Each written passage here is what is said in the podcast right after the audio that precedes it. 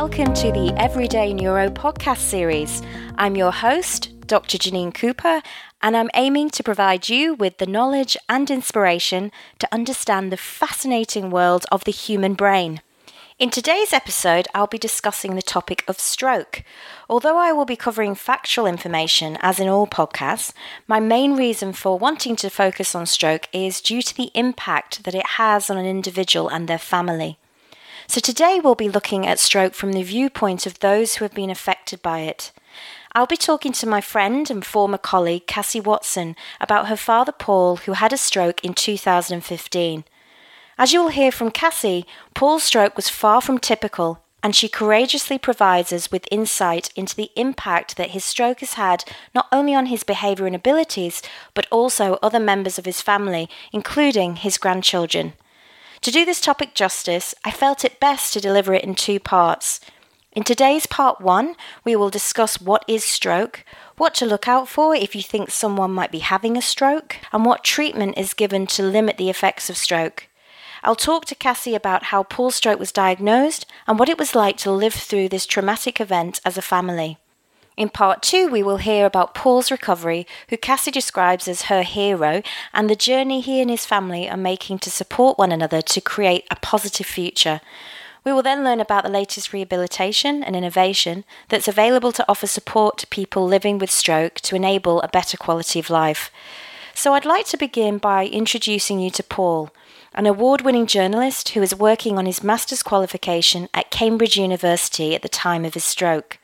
Paul is dad to Cassie and her siblings Greg, Claire, Sarah, Teresa, and Gabby, and husband to Joan.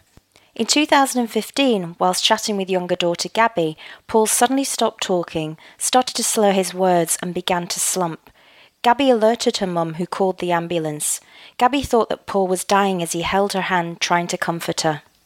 Unbeknown to them all, in the time that it takes to flick a switch, Paul was experiencing the first effects of having a stroke. But what exactly is a stroke and how can we identify the signs? Let's gather some more information about this. So, stroke is a disease that affects the arteries, also known as the vasculature, leading to and within the brain. A stroke occurs when a blood vessel that carries oxygen and nutrients to the brain is either blocked by a clot or bursts. We can also use the term ruptures. As documented by stroke.org, 87% of strokes are caused by a clot obstructing the flow of blood to the brain, and in many cases, this is due to something called atherosclerosis, which basically describes a fatty deposit that lines the vessel walls. These are called ischemic strokes and essentially result from a lack of oxygen rich blood flowing to the brain that then eventually causes neuronal death. Another cause of stroke is when a blood vessel breaks or ruptures, and this prevents blood flowing to the brain. This is an example of a hemorrhagic stroke, and they account for approximately 13% of all strokes. Now, should you like even more information regarding the types of stroke, then I've provided a link to stroke.org in the show notes. And for more information about the regions of the brain, then you might like to listen to episode one of this podcast series. Now, in Paul's case, the emergency services were contacted and attended within 10 minutes of the stroke event, a response time that you will soon discover can be life changing and saving. However, at this early stage, it wasn't clear that Paul was having a stroke, as his symptoms were what we call atypical. So, is there such a thing as a typical stroke? Well, often it takes place rapidly, and for some, there are very visible signs that can inform an observer that a person may be having a stroke. The acronym FAST has been developed to help with recognizing such signs and to guide people to take appropriate action. So let's have a look what FAST stands for. The F stands for face drooping, A stands for arm weakness, S stands for speech difficulty, and T stands for time to call emergency. Now, these typical symptoms that are the focus of most public awareness messages and pre hospital stroke assessment tools are actually the hallmarks of what we call a middle cerebral artery or MCA stroke. The MCA is the largest vessel branching off the internal carotid artery and the most common cerebral blockage site. Now, this is what Paul was later diagnosed to be experiencing, and it's the most common cause of ischemic stroke. If the main stem of the MCA is affected, this is known as a complete MCA stroke. Whereas if it affects the branches, then this is known as a partial MCA stroke, and there is usually damage to a smaller brain territory, resulting in less severe disability. In part two of this episode, that will be released at the end of September 2019, we will discuss the impairments that stroke can cause when we talk to Cassie about her dad's diagnosis and how the stroke has affected his abilities and his lifestyle. As I mentioned earlier, time is of the essence with stroke, and the speed at which a patient receives treatment can be crucial to their recovery and survival. And often the phrase time is brain is used by people working in this field. This is highlighted in a systematic review of the stroke treatment literature by Jeffrey Saver, and I've put two links to his work in the show notes. Jeffrey suggests that a typical patient loses 1.9 million neurons each minute in which a stroke is untreated. However, there does appear to be a window of opportunity to attempt to reverse the effect of an ischemic stroke. So let's now look at this in some more detail. After the initial thrombus or blockage occurs, an area of tissues that are ailing but still salvageable exist, and they're called the ischemic penumbra. To save this region and its associated functions, a treatment called thrombolysis is required, and administration, if it's possible, is time dependent. Estimates between 3 to 6 hours of the initial stroke event show favourable outcomes. So, what exactly is thrombolysis? Thrombolysis is a treatment that uses medications to break up and dissolve blood clots that are blocking veins or arteries. The medication can be administered through peripheral veins, but more commonly it's injected directly into the area of the clot formation by infusing the medication into a catheter that has been introduced into the affected artery or vein. Urokinase, streptokinase, and tissue plasminogen activator, or TPA, are the main medications that are commonly in use. These medications are all enzymes that help the body's natural process dissolve the area of clot formation. So they're pretty amazing, but they can also be very dangerous, and I'll talk about that shortly. Now, I've linked you to the Home of Vascular Surgeons Australia and New Zealand, where this information has come from. And in the show notes, you'll see that that link provides you with a comprehensive summary of what medications are used in thrombolysis. However, as in Paul's treatment, not everyone can receive thrombolytics, and I'd like to tell you why. As stated by Brian Bledsoe, an emergency medicine physician and paramedic, in his 2017 article, if administration of thrombolytics takes place without obtaining a correct diagnosis of the type of stroke, then the patient could be in extreme danger. So imagine that a patient has had a hemorrhagic stroke, so a bleed to the brain, rather than an ischemic stroke. Well, if you then add a blood thinner to that patient, you can imagine that this could be fatal. According to Brian, the only way to determine with any degree of accuracy whether a stroke is ischemic or hemorrhagic is with CT imaging of the brain, and even then, it's not really 100% accurate. So, the decision to administer thrombolytic therapy to patients who are candidates for this treatment is really dependent on the interpretation of that CT image of the brain. Because it's going to be unwise and even dangerous to administer thrombolytics to stroke patients without a CT, strategies have been developed to try and decrease the time it takes to make a definitive diagnosis. And so the idea of a mobile stroke unit or an MSU with a CT scanner in the actual unit was introduced. The idea of placing CT scanners in an ambulance and taking the scanner to the stroke patient was first introduced in Germany, and it was found to be really successful in treating stroke patients within the first hour of those initial stroke symptoms. And the first mobile stroke unit in the United States was launched in Houston, Texas in 2014, and since then, approximately 20 MSUs are now in operation across the US. And I'm fortunate enough to live in Melbourne, where there's been an MSU since 2000. 2017. It's part of a five year pilot project, so it's going to be really interesting to read those results when they become available. So, what exactly is this mobile stroke unit I'm telling you all about? Well, as stated in a recent article by ID Moad, MD, an MSU really is a large ambulance and it's equipped with a mobile CT scanner, as I said earlier, and this kind of obtains the on the spot brain imaging that patients require to be able to know whether to administer certain drugs and to give certain treatments. A mobile stroke unit also has laboratory equipment, telemedicine capabilities, and high speed wireless transmission of data so that doctors can quickly determine whether the patient is a candidate for emergency stroke treatments such as thrombolysis. Thus, the MSUs, along with rapid responses from observers, are actually helping to improve the time to treatment of stroke patients, but even then, not all are candidates for thrombolysis, as was the case for Paul. So let us now listen to Cassie's account of her dad's stroke and gain insight into what it was like for Paul's family to go through the traumatic event of stroke. Cassie, I'd like to start by saying a really big thank you for joining us today and for sharing your dad's experience of stroke. I know your family have been through so much, so I really do think it's courageous that you're doing this today for us.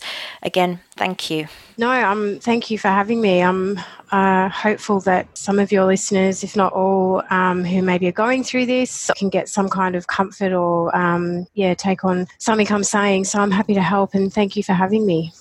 Cassie, I've told the listeners that it was your mum and sister Gabby that were with your dad at the time of the stroke, and he was able to be taken to hospital very quickly. Can you tell us a bit about his diagnosis, please? Yeah, so when it actually was happening, um, my sister, I mean, she, she, wasn't sure it was a stroke, but she knew something was going on. And when mum called the ambulance and they came, they were of the same opinion that we think it's a stroke, but we're not sure. When he got to the hospital, which all happened pretty quickly, they again were saying they weren't sure, but it looked like he was having a stroke, and they took him for a CT scan immediately. And basically, with how dad was looking, they were like, we're, we're pretty certain it's a stroke. There's not much point transporting him to Melbourne because it's quite obvious the damage has been done, and we can see that through the CT scan. And then when he had the MRI, which was the next morning, it basically showed what they were thinking all along that he'd had a, a massive stroke and started, I guess, um, the treatment and things from there. Okay, so what information did you receive about your dad's condition at that time?